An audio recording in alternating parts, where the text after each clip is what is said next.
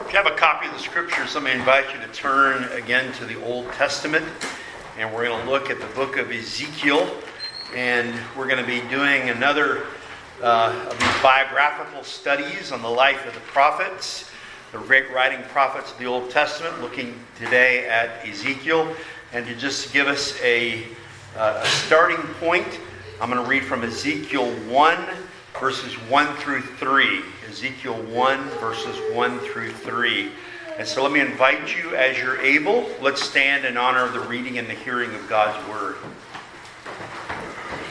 Again, I'm reading from Ezekiel chapter 1 and verses 1 through 3, wherein uh, the prophet writes Now it came to pass in the 30th year, in the fourth month, in the fifth day of the month, as I was among the captives by the river of Chebar, that the heavens were opened, and I saw visions of God. In the fifth day of the month, which was the fifth year of King Jehoiachin's captivity, the word of the Lord came expressly unto Ezekiel, the priest, the son of Buzi, in the land of the Chaldeans by the river Chebar and the hand of the Lord was there upon him. May God bless today the reading and the hearing of his word once again. And let's join in prayer. Let us pray. Gracious and loving God, as we contemplate again thy scriptures, we pray once more that you would uh, give light to our eyes. By thy light, allow us to see light and help us to learn from uh, one of these godly men of old to learn of his character, learn of his way, uh, so that we might be uh, more closely drawn unto Christ and follow more nearly unto him. We ask this in Christ's name and for his sake. Amen. And you may be seated. So, we started in these Lord's Day afternoons a short biographical series through the major writing prophets of the Old Testament. Thus far, we've looked at Isaiah, and Jeremiah. And today we look at the prophet Ezekiel, uh, and we're looking at the book that bears his name. The name Ezekiel means something like God is my strength or God strengthens. And uh, throughout the entire book of Ezekiel, and the 48 chapters within it, uh, the name appears just twice. And we just read one of the appearances the name in chapter 1 and verse 3. And then later on in chapter 24 and verse 4, we have the second uh, direct reference uh, to uh, the name that is given there. And so, um, other than that, we don't have any mentions of the prophet directly, not only within the book, but anywhere else within the scriptures. And so, uh, this was a person that was mightily used of God at a particular time, but he doesn't get a lot of references outside of the, the, the book that bears his name. Ezekiel was a contemporary of the prophet Jeremiah, and he was also a contemporary of Daniel. And in fact, uh, he mentions Daniel by name uh, a couple of times uh, within this book. Uh, we might start with the, the, the, latter reference to Daniel in Ezekiel chapter 28 and verse 3, uh, where we read um, that God told him, Behold, thou art wiser than Daniel. There is no secret that they can hide from thee. So, just as Daniel uh, was given insights into the meaning of various visions and revelations, so Ezekiel was a man uh, who had things from God revealed unto him. And if you look at Ezekiel chapter 14, uh, he makes mention uh, of Daniel along with some of the other great holy men of God. And so, for example, in Ezekiel chapter 14, verse 14, he says, Though these three men, Noah, Daniel, and Job, were in it, they should deliver but their own souls by their righteousness, saith the Lord. So he was saying that Jerusalem had become so wicked that even if godly men like Noah, Daniel, and Job were there, that still the city would fall. And he says something very similar also in chapter 14 and verse 20. Uh, though Noah, Daniel, and Job were in it, as I live, saith the Lord God, they shall deliver neither son nor daughter. Um, so uh, he's a contemporary of Jeremiah, contemporary of Daniel. He, this means he was a prophet of the exile. He lived at the very last stages politically of the life of the southern kingdom of Judah, and he was carried off into exile in Babylon. In fact, he was carried off some years before Jerusalem fell. We know that Jerusalem fell to the Babylonians in 586 BC, but uh, he was carried off uh, into exile even before that took place. In fact, if we go back to chapter 1, verses 1 through 3, we read that he was carried off uh, into captivity during the time in which Jehoiachin, the king, had been carried off into captivity. And so apparently he had been carried away into this captivity, and after five years in Babylon, he was called to his prophetic ministry. And according to Ezekiel chapter 1 and verse 1, that his call to the ministry, this prophetic ministry, happened when he was apparently in his 30th year. So when he was 30 years old and had been for five years living in Babylon, having been ripped away from his homeland, was when he was called into the ministry. And that's kind of interesting because if we think about a parallel with the Lord Jesus Christ, when did Christ begin his public ministry? According to Luke chapter 3 and verse 23, when he was about 30 years of age. And so Ezekiel begins his public ministry at around the same time as our, as our Lord would. And uh, we know, again, about this time when King Jehoiachin and a group of people in the kingdom of Judah were carted away into exile. If you look over in the book of Second Kings, Second Kings and chapter 24, there's a description of what happened at this time. And so you can look at Second Kings chapter 24 and look at uh, uh, beginning in verse 10. At that time, the servants of Nebuchadnezzar, king of Babylon, came up against Jerusalem, and the city was besieged. And Nebuchadnezzar, king of Babylon, came against the city, and his servants did besiege it. And Jehoiachin, the king of Judah, went out to the king of Babylon, he and his mother and his servants and his princes and his officers. And the king of Babylon took him in the eighth year of his reign. And he carried out thence all the treasures of the house of the Lord, and the treasures of the king's house, and cut in pieces all the vessels of gold which Solomon, king of Israel, had made in the temple of the Lord, as the Lord had said. And he carried away all Jerusalem, and all the princes, and all the mighty men of valor, even 10,000 captives, and all the craftsmen, and all the smiths. None remained, save the poorest of the people of the land.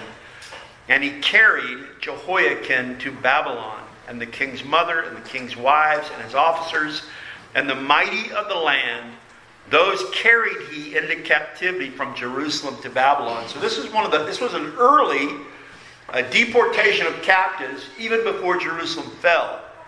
About 10,000 of the best and brightest were carted off uh, to the land of Babylon. And it seems that Ezekiel was among that group. And we know that he came from uh, probably a prominent family. Uh, we know that his father uh, probably had been a priest because he identifies himself as being a priest. If you look at verse 3, the word of the Lord came expressly unto Ezekiel the priest, the son of Buzi.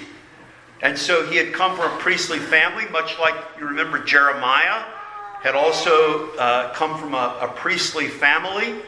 And so, again, they, even before Jerusalem fell, had been carried off in the first wave of those who were taken to the land of Babylon. And so, uh, what did he do in Babylon? Well, he apparently tried to settle in and live his life as an exile. Um, we know that he uh, had a house. Um, it, it says in Ezekiel 3 and verse 24 that God told him, Go shut thyself within thy house. We know that Ezekiel was a man who was married, he had a wife. Uh, we, noted, we noted that Isaiah also had a wife who was called a prophetess, whereas Jeremiah was told not to marry. And his not being married, in fact, was a symbol of uh, the fact that Israel would not be able to um, would not be able to produce children, and they would go through death and destruction at the time of the uh, of the exile. But in this case, Ezekiel had a wife who apparently accompanied him as he went into exile. But sadly, we read that his wife died uh, in Babylon. So look over in Ezekiel chapter 24. Ezekiel 24, and look uh, starting in verse 15. Also, the word of the Lord came unto me, saying, Son of man, behold, I take away from thee the desire of thine eyes with a stroke. Yet neither shalt thou mourn nor weep, neither shall thy tears run down. Forbear to cry, make no mourning for the dead. Bind the tire of thine head upon thee, and put on thy shoes upon thy feet, and cover not thy lips, and eat not the bread of men. So I spake unto the people in the morning, and at even my wife died. And I did in the morning as I was commanded. I remember, we've talked about how the prophets, uh, not only did they speak forth God's word, but they were also called from time to time to do symbolic actions. Remember in Isaiah 20 how Isaiah described how for three years he walked about barefoot and naked to show the sufferings that would come upon uh, actually the people of Egypt as they were defeated. And we saw how Jeremiah, remember in chapter 18, he had to wear an old dirty belt or girdle around his waist to symbolize how Israel, as a nation that had filthy sins, had to cling to a righteous God. And Ezekiel also was given specific uh, symbolic actions or signs that he had to carry out. And one of those was his wife died, and he couldn't mourn for her. And the message apparently was that, that Israel and Judah had been so sinful that even though they, had, they would be defeated, God would show no signs of mercy or remorse or mourning for them in their sinfulness. While Ezekiel was in exile, he warned about and prophesied about the, the fall of Jerusalem. Again, we believe he was probably carried off into captivity in around the year 597 BC. And then, after being there for five years, at age 30, he started his public ministry about 592 BC. And between that time and 586 BC, when uh, the Jerusalem would fall to the Babylonians, he, he spent that time uh, prophesying about the calamity, the judgment of God that was about to come upon the land of Israel uh, by the hand of the Babylonians. And so, uh, if, if you uh, look over in chapter 40 and verse 1, he dates, for example, one of his uh, prophecies uh, as having happened some 14 years after the time of the fall. So he did, he did ministry before the fall of Jerusalem, and then it continued after the time of Jerusalem. Um, he, he notes there in Ezekiel 40, verse 1, in the 14th year after the city was smitten. And so he had a, he had a, a ministry during a very painful, turbulent time in the life of the nation of Judah. And yet he was being, trying to be faithful uh, unto the Lord. We don't know when Ezekiel died. There's no record in the scriptures of his death. But we may assume that he finished his course in Babylon. And this meant he never saw uh, with his physical eyes. He did through visions and through uh, spiritual transportations back to the land of Israel, but he never saw again his homeland. He never saw the restoration that would take place when the Jews, at, at the Edict of Cyrus, would go back to their homeland. He never saw the temple rebuilt. He only received the report uh, of its uh, destruction. And so um, this was his ministry. You know, sometimes God places us in situations where um, we are in exile. We don't get to see the triumph of the gospel in our age. We don't get to see the victories of the gospel. But our call is simply to be faithful in whatever age we find ourselves. And Ezekiel provides us a model of this. Let's, let's look at, uh, at a few of the things that Ezekiel said. One of the things, if we go back to chapter 1, is he told us in chapter 1, verse 1, that to him the heavens were opened and he saw visions of God. And so he had a series of visions. The first recorded vision that he had was he saw God coming in a whirlwind and surrounded by four living creatures. Look at chapter 1, verse 4. And I looked, and behold, a whirlwind came out of the north, a great cloud and a fire enfolding itself, and brightness was about it, and out of the midst thereof is the color of amber. Out of the midst of the fire, also out of the midst thereof came the likeness of four living creatures. And this was their appearance. They had the likeness of a man, and every one had four faces, and every one had four wings. So he sees this whirlwind, and it's surrounded by these angelic creatures. And he also describes, if you look a little further in verses 15 and 16, how that these living creatures were upon a wheel, one wheel. But then he says in verse 16 that it was a wheel in the middle of a wheel.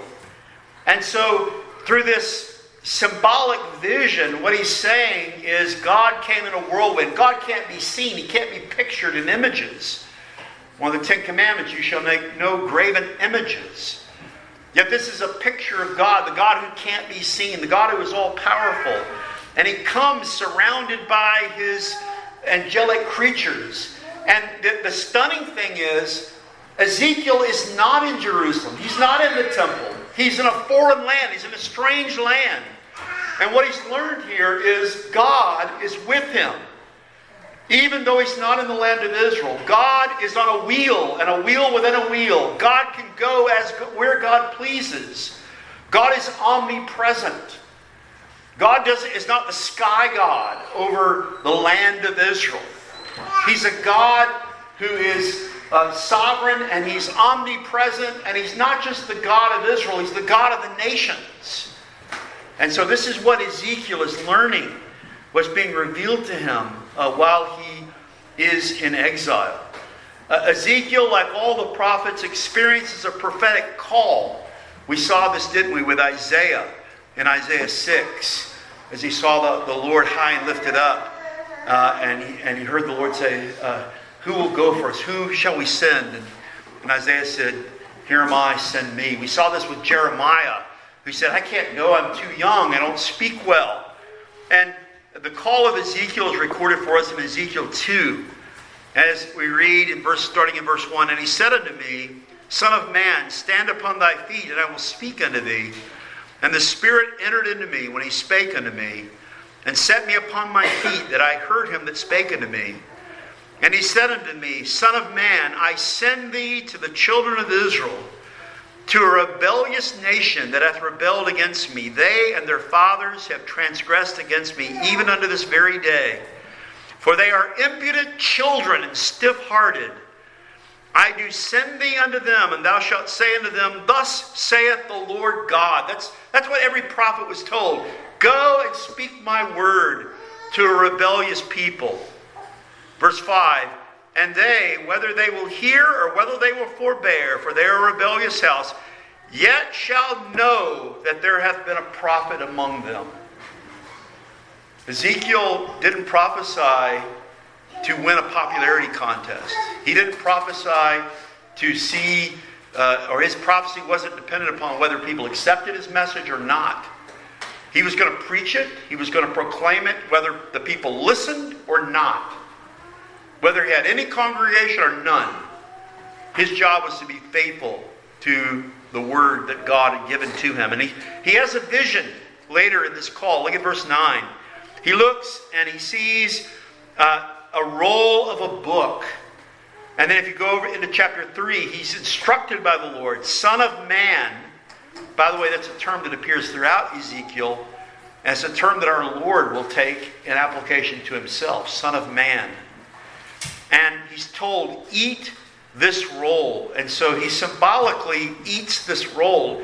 And it's a symbol of him literally ingesting, taking into himself the Word of God so that he might convey it unto the people of God. And he takes to himself a particular calling, or a particular calling is given to him by the Lord. Ezekiel is called by the Lord to be a watchman, to be a guard, to be vigilant over the house of Israel. Look at chapter 3, verse 17. Son of man, I have made thee a watchman unto the house of Israel. Therefore, hear the word at my mouth and give them warning from me. And so he, as the prophet, had a duty uh, to be a watchman. Um, again, he was to speak forth God's word, he was uh, to declare God's word, and uh, one of his purposes was to call the people to repentance. If you look at chapter 3 and verse uh, 18, when I say unto the wicked, Thou shalt surely die, and thou givest them not warning, nor speakest to warn the wicked from his wicked way to save his life, the same wicked man shall die in his iniquity, but his blood will I require at thine hand. In other words, if you don't bring my word, I'll require the death of the wicked at your hand. Uh, however, if you if you give that word to the wicked man, and he turns from his iniquity, he says in verse 19, "Thou thou hast delivered thy soul. Even if he rejects at least you've given the word uh, and you've been faithful to my commission uh, unto thee, uh, unto, uh, unto the prophet. And so um, he takes this up. Uh, not only, though, does he bring forth the word by speaking, but as with the passage we already saw in chapter 24, where he was called upon not to mourn for the death of his wife, Ezekiel was given also a series of other peculiar prophetic symbols or prophetic actions to, um, to uh, play out, to act out before the people of God. And if you look over in chapter 4, we have the first one of these. Uh, this is kind of unusual. Uh, he was told basically to, to create a model for the uh, city of Jerusalem. I don't know how he did it. Uh, it. It says it was on a tile. I don't know if it was a drawing or he took clay figures, but he portrayed upon it the city of Jerusalem. And then he was told to lie down in front of this uh, miniature recreation of Jerusalem. And then uh, he was to, to lay on his side, and he was to he was to set up around the city also figures that would show it being uh, uh, surrounded by its enemies, and he was to put uh, build up little camps and, and, and battering rams. He makes this little miniature figure around this tile. And then look at verse 3 of Ezekiel 4. He was told to take an iron pan and set it for a, while, a wall of iron between himself and the city, and to set his face against it. And he says, the Lord says to him in verse 3 of Ezekiel 4, This shall be a sign to the house of Israel. And he was to lie there on his left side for a long time. He was to lie there, if you look at verse 5, for 390 days. 390 days he was supposed to lie there. To be a symbol of the fact that the city was going to be surrounded and the iron pan apparently meant they weren't listening to the prophet of God. And then, after that long period of time was completed, uh, he was to get up and lie down on his other side, lie down on his right side. And he was to do that for a period of 40 days. And in that case, he said, every one of those days you lie on your right side represent one year that there's going to be uh, spent in the exile. And what he's, what he's that's a, a, play on the 40 years in the wilderness. You're going to go through a long period of time of exile. You're going to go through a, a time where you haven't listened to God, and so you're going to reap the, the, the, the reward of that. You're going to, you're going to be in exile. And so um, he did that symbolic action. Then, if you look at chapter 5, he was called upon to do another symbolic action. This involved him going to the barber shop and cutting off his hair and, and his beard. Look at uh, chapter 5 verse 1. And thou, son of man, take thee a sharp knife, take thee a barber's razor, and cause it to pass upon thine head and upon thy beard. Then take three balances to weigh and divide the hair. Thou shalt burn with fire a third part in the midst of the city when the days of the siege are fulfilled, and thou shalt take a third part and smite about it with a knife, and a third part thou shalt scatter in the wind, and I will draw out a sword after them. And so, again, this is symbolizing the destruction that's going to come upon Jerusalem. A third, a third part is going to be uh, uh, burned. A third part is going to be cut up with a knife. A third part is just going to be thrown to the wind.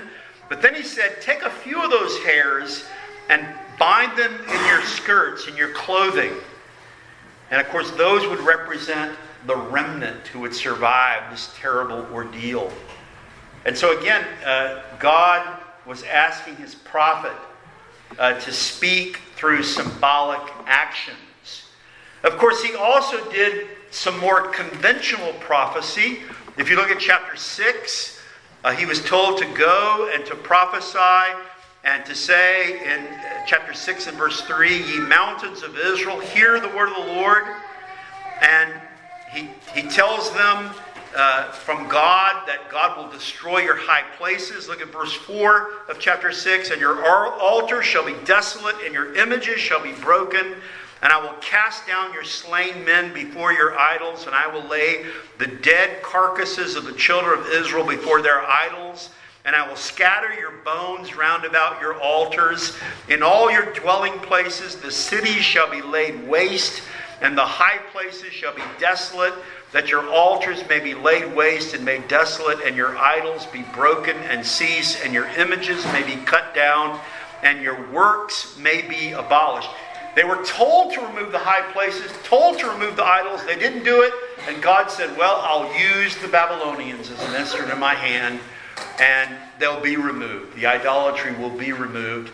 And so he did some conventional, we might call it, prophecy in declaring this. In the midst of all this prophesying against Israel, Ezekiel was also directed by the Lord to instruct the people, however, that God would deal with each man individually. And this is certainly one of the, I think, high points in the entire book of Ezekiel. It's found in Ezekiel 18. And it's one of those places within the Old Testament where there's so much is said towards Israel as a nation. But in Ezekiel 18, there's a focus on the individual. And there's a message that comes out through this, and that is you are not either saved or damned by your nation. And you're also not saved by the faith of your parents your grandparents. Neither are you condemned by the sin of your parents or grandparents. Sadly, some people think they're, they've inherited Christianity because, well, my mother and father were good Christians, so I must be one.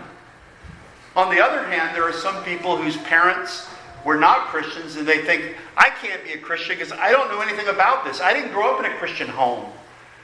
And in Ezekiel chapter 18, uh, there's a wonderful word that comes through Ezekiel which basically says every man, every woman will be judged by God on his or her own merit as they respond to the teachings of God. And so in chapter 18 it begins, The word Lord came unto me, saying, What mean ye? That ye use this proverb concerning the land of Israel, saying, The fathers have eaten sour grapes, and the children's teeth are set on edge. As I live, saith the Lord God, ye shall not have occasion any more to use this proverb in Israel. Behold, all souls are mine. As the soul of the Father, so also the soul of the Son is mine. The soul that sinneth, it shall die. If you go on and read the rest of chapter 18, you'll see as the prophet teases this out that every man will stand on his own two legs, as it were, before God. And we need to consider that today. Maybe you come from a Christian home, but whether or not you know the Lord, it can't be inherited from your parents, children. You're not, you're not necessarily going to be a Christian because your parents are Christians. You have to settle this out with the Lord for yourself. And likewise, those of you who despair because you think, I wasn't given a godly heritage. You know what happens when you're somebody who you didn't have a godly heritage? You begin the godly heritage in your life, in your family, in your household. You let it start with you. And then you're a blessing to your children. But you can't expect that they're going to be just because you, you're a Christian either. You can pray for them. You should evangelize, bring them to church. And God is often pleased to use this. Every person will stand on his own two uh, legs before the Lord. I want to look at, at another of probably Ezekiel's best known prophecy, and it's in chapter 37. This is when he was called to preach to a valley filled with dry bones. And again, this was a, a, vision, it was a spiritual experience. Look at verse 37, chapter 37, verse 1. The hand of the Lord was upon me and carried me out in the spirit of the Lord and set me down in the midst of the valley, which was full of bones, and caused me to pass by them round about. And behold, there were very many in the open valley, and lo, they were very dry. Sometimes preachers think, Am I preaching to a bunch of dry bones out there? Is there any life out there?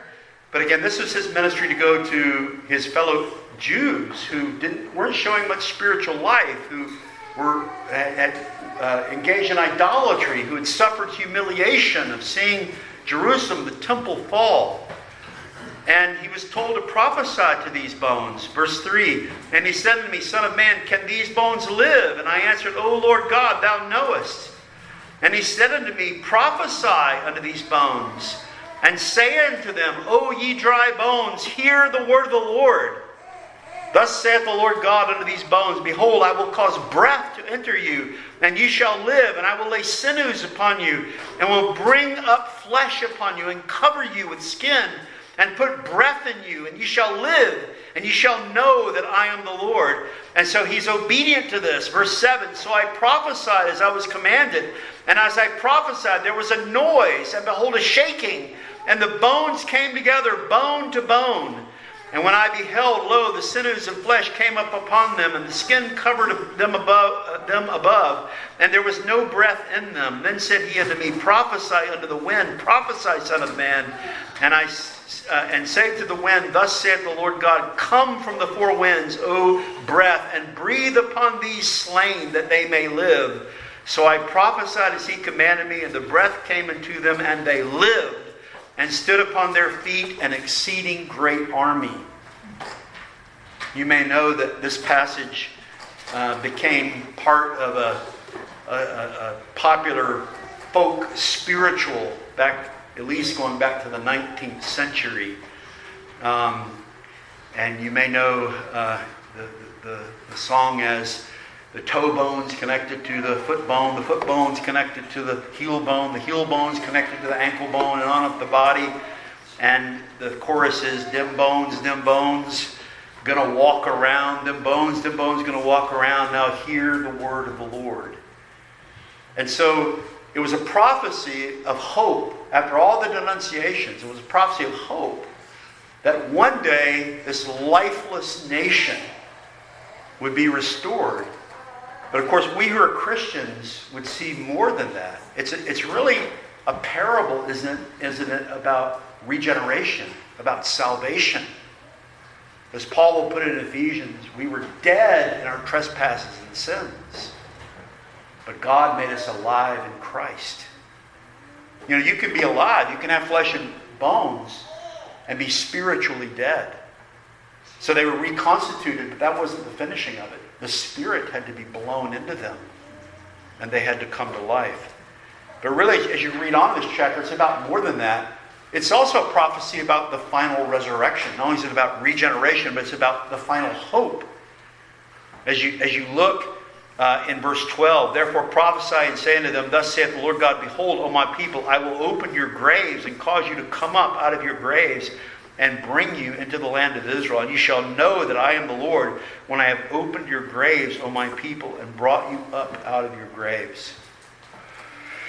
The book of Ezekiel ends with the last uh, chapters, chapters 40 through 48, with him having a vision of Jerusalem. And again, it had been destroyed, but God gave him a vision of it being restored.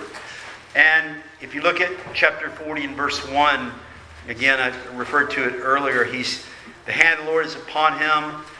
And in verse 2 it says, In the visions of God, he brought he me into the land of Israel and set me upon a very high mountain, by which was as the frame of a city on the south. And so he's brought in the spirit to see the city that was destroyed. But now God shows him the city restored, and he shows him the temple restored. And then the book of Ezekiel ends in Ezekiel 48 with him looking on and being told the name of that city. This is Ezekiel 48, verse 35. The name of that city will be The Lord is there. The Lord is there. And so, in the midst of all this trouble, defeat, humiliation, it's another sign of hope. Like the vision of the dry bones, it addresses not merely the restoration of the people, the rebuilding of the city and the temple, but the ultimate city, the heavenly land that is yet to come. You know, this morning we were, we were looking at Genesis and we ended after looking at the opening chapters of Genesis, the first book in the Bible, by going to the very last chapter of Genesis, or Revelation, last uh, book in the Christian Scriptures, and we looked at Revelation 22. I want to close this sermon up by looking at Revelation 21. And I saw a new heaven and a new earth. For the first heaven and the first earth were, were passed away, and there was no more sea. And I, John, saw the holy city, New Jerusalem, coming down from God out of heaven, prepared as a bride adorned for her husband.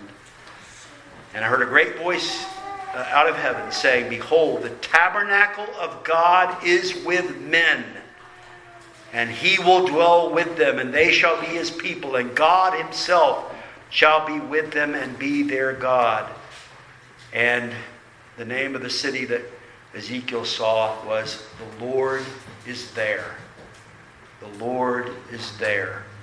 And so, friends, we can remember uh, men, godly men of old, like Ezekiel.